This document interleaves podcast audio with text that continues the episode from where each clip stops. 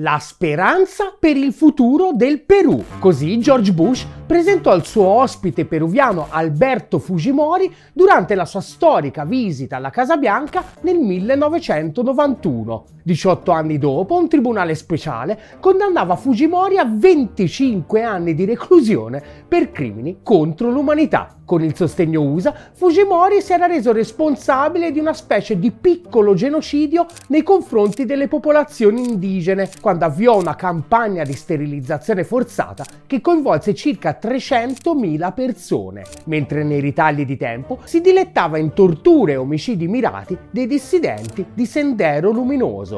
Ne era valsa la pena. Come disse Bush durante l'incontro del novantuno, «Signor Presidente, da quando è salito al potere ha tagliato la spesa pubblica, eliminato il controllo dei prezzi, abbattuto le barriere che ostacolavano il commercio e gli investimenti, e queste riforme oggi stanno pagando giganteschi dividendi». Il tutto, aggiunse, continuando a portare avanti la battaglia per il rispetto dei diritti umani. Anche a questo giro il colpo di Stato che ha destituito il presidente Castillo e la conseguente brutale repressione delle manifestazioni di piazza, che hanno portato alla morte di circa cinquanta persone, sono senz'altro valse lo sforzo. Il Perù, infatti, ha riserve gigantesche di rame, oro, zinco e anche gas naturale. Ricontrattare sulle concessioni e anche nazionalizzare una parte dell'attività mineraria del paese era una delle priorità della presidenza Castillo. Ora finalmente si respira aria nuova. Lisa Kenna, dopo aver passato nove anni a lavorare nella C I A, dal duemilaventuno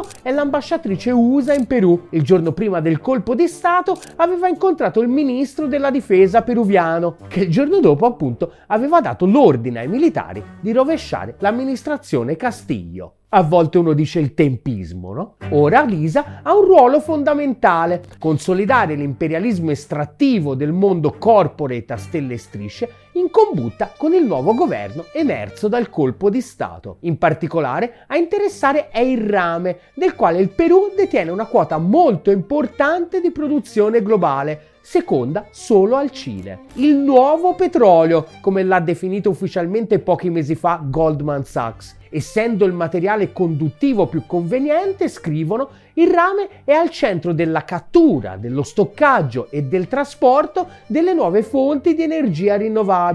Il ruolo che ricoprirà nel raggiungimento degli obiettivi climatici di Parigi non può essere sopravvalutato, commentavano. quattordici paesi dell'America Latina hanno formalmente condannato il golpe, a partire da Petro, il primo presidente progressista e autonomo dagli U S A della Colombia, che in un discorso pubblico ha fatto una breve lista dei colpi di Stato promossi dagli U S A in America Latina soltanto negli ultimi quindici anni. L'Honduras nel duemilanove, il Paraguay nel duemiladodici, il Brasile nel duemilasedici, la Bolivia nel duemiladiciannove e oggi appunto il Perù. La buona notizia però è che sempre più spesso i colpi di Stato eterodiretti dagli U S A falliscono. Il campione della destabilizzazione venezuelana Guaidó, autonominatosi presidente e immediatamente riconosciuto da U S A e alleati nel duemiladiciannove, nel dicembre scorso è stato sfanculato pure dai suoi sostenitori. Non è la prima figuretta dei golpisti filo U S A venezuelani. Nel maggio del duemilaventi un contingente militare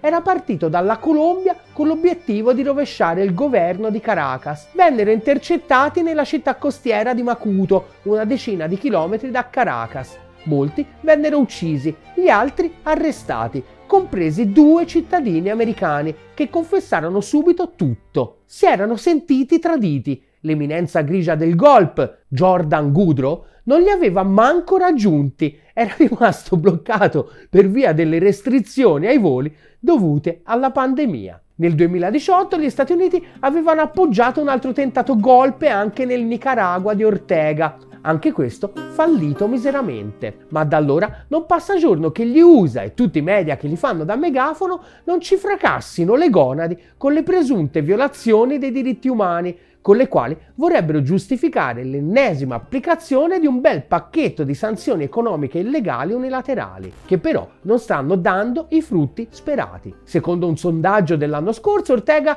gode del sostegno del settantasette virgola quattro per cento dei cittadini nicaragüensi. Nello stesso periodo Biden era fermo al trentasette. E secondo un altro sondaggio effettuato poche settimane fa da Gallup, il Nicaragua è il paese con la maggior percentuale al mondo di cittadini che dichiarano di sentirsi sempre in pace, oltre il settanta per cento. Negli U S A sono il ventotto. D'altronde gli U S A, quando si tratta di sanzioni economiche, non è che stiano troppo a guardare il consenso. Nel novembre scorso le Nazioni Unite hanno messo ai voti l'ennesima risoluzione di condanna dell'embargo contro Cuba che gli U S A portano avanti da sessanta anni. Secondo l'ONU, solo fra agosto duemilaventuno e febbraio duemilaventidue la politica unilaterale U S A ha causato a Cuba perdite dell'ordine di quasi quattro miliardi di dollari, una cifra superiore del quarantanove per cento rispetto a quella registrata tra gennaio e luglio duemilaventuno. Hanno votato a favore in centottantacinque. Astenuti, il Brasile, allora ancora in mano a Bolsonaro, che ha voluto così lasciarci un bel ricordino della sua prestigiosa presidenza, e anche il voto del nuovo paese simbolo della resistenza partigiana contro l'imperialismo dei paesi autocratici, l'Ucraina di Zelensky. Contrari U S A e Israele. Nel frattempo l'ex analista della C I A Fulton Armstrong ha confessato al Guardian che il grosso dei cosiddetti giornalisti indipendenti cubani, coccolati da tutti i principali media occidentali come eroici dissidenti, sarebbero in realtà direttamente finanziati dagli U S A.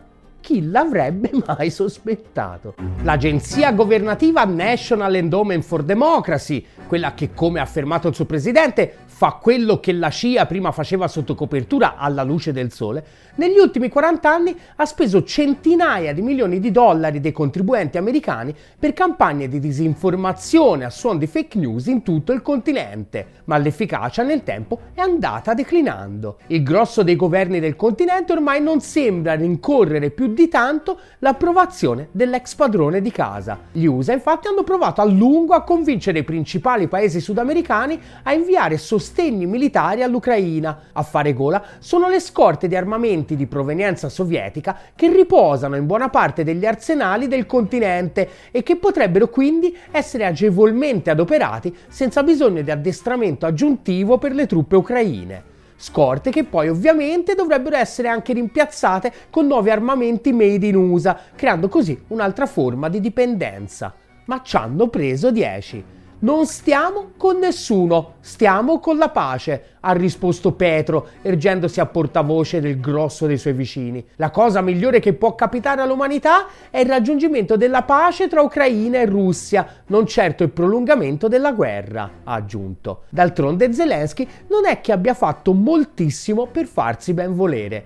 A parte lo scivolone del voto in sede ONU sull'embargo a Cuba, un'altra foto che ha fatto il giro del continente rebelde è quella che ritrae il presidente del Guatemala Alejandro Giammattei al fianco di Zelensky durante una recente visita a Kiev, non esattamente uno dei politici più stimati del continente. Fiero sostenitore della reintroduzione della pena di morte, amico fraterno di Israele, nel duemilaventi Giammattei ha emanato una legge di bilancio che ha ridotto drasticamente i finanziamenti a scuola e sanità pubblica, mentre garantiva appalti milionari alle aziende amiche. Un curriculum che rischiava di pesare parecchio sulle prossime presidenziali che si terranno a giugno, per le quali si teme un'imponente ascesa di una nuova formazione popolare che rappresenta le fasce sociali più povere a partire dalle popolazioni indigene e che si ispira al movimento di Morales in Bolivia. O meglio, si ispirava. Il mese scorso, infatti, il Supremo Tribunale Elettorale del Guatemala ha annunciato di averli esclusi dalla competizione parlamentare. Irregolarità burocratiche, sostengono. Un golpe elettorale, lo avrebbe invece definito Daniel Zovatto, il direttore regionale dell'International Institute for Democracy and Electoral Assistance, finanziata dal governo U S A, un'organizzazione che ha sempre sostenuto le forze conservatrici in tutto il continente, ma a questo giro evidentemente era troppo anche per lei. Anche perché nel frattempo è stata approvata un'altra candidatura eccellente, è quella di Zuri Ríos, figlia di Efraín Ríos Montt, diventato presidente nel millenovecentottantadue con un colpo di Stato ancora una volta sostenuto dagli U S A, e condannato nel duemilatredici a ottanta anni di carcere per il genocidio commesso durante la sua dittatura nei confronti della popolazione di origine Maya. Ma l'insofferenza del continente rebelde nei confronti degli U S A non è ormai più limitata all'interferenza diretta a mano militari o affini. Anche l'egemonia economica ormai è diventata decisamente indigesta, a partire dal ruolo del dollaro,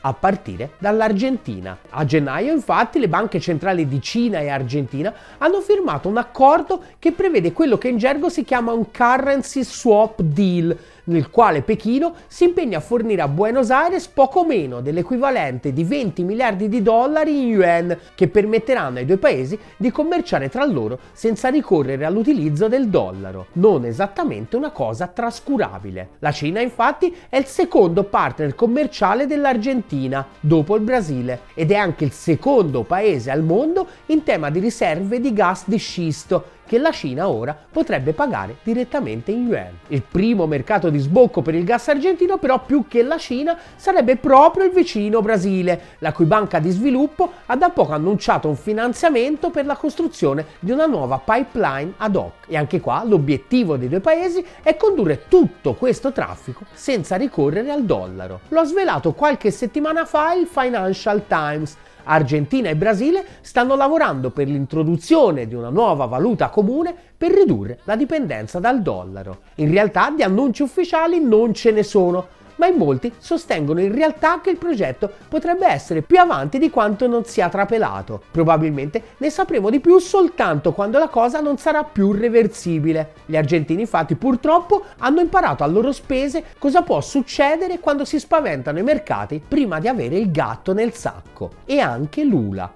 In molti, infatti, sostengono che alla base del golpe giudiziario che nel duemilasedici ne ha impedito la candidatura, per poi finire tutto allegramente in una bella bolla di sapone, ci fosse proprio il suo progetto di creare il S U R, una moneta unica per il continente latinoamericano, che gli U S A sono pronti a contrastare con ogni mezzo necessario. Stiamo assistendo a un movimento tettonico nel funzionamento del sistema monetario internazionale, ha affermato l'economista ecuadoregno Andrés Arauz, già candidato alle presidenziali del duemilaventuno. Si stanno progressivamente consolidando un hub eurasiatico, uno panafricano e uno dell'America Latina, e si stanno creando i meccanismi per connetterli tra loro, ha ribadito. In attesa delle nuove monete regionali, noi di Ottolina tivù per ora ci accontentiamo anche degli eurini. Se credi ci sia bisogno di un media che dà voce al mondo nuovo e al novantanove per cento, puoi usare quei pochi che ti avanzano per aderire alla nostra campagna di sottoscrizione su GoFundMe e su PayPal.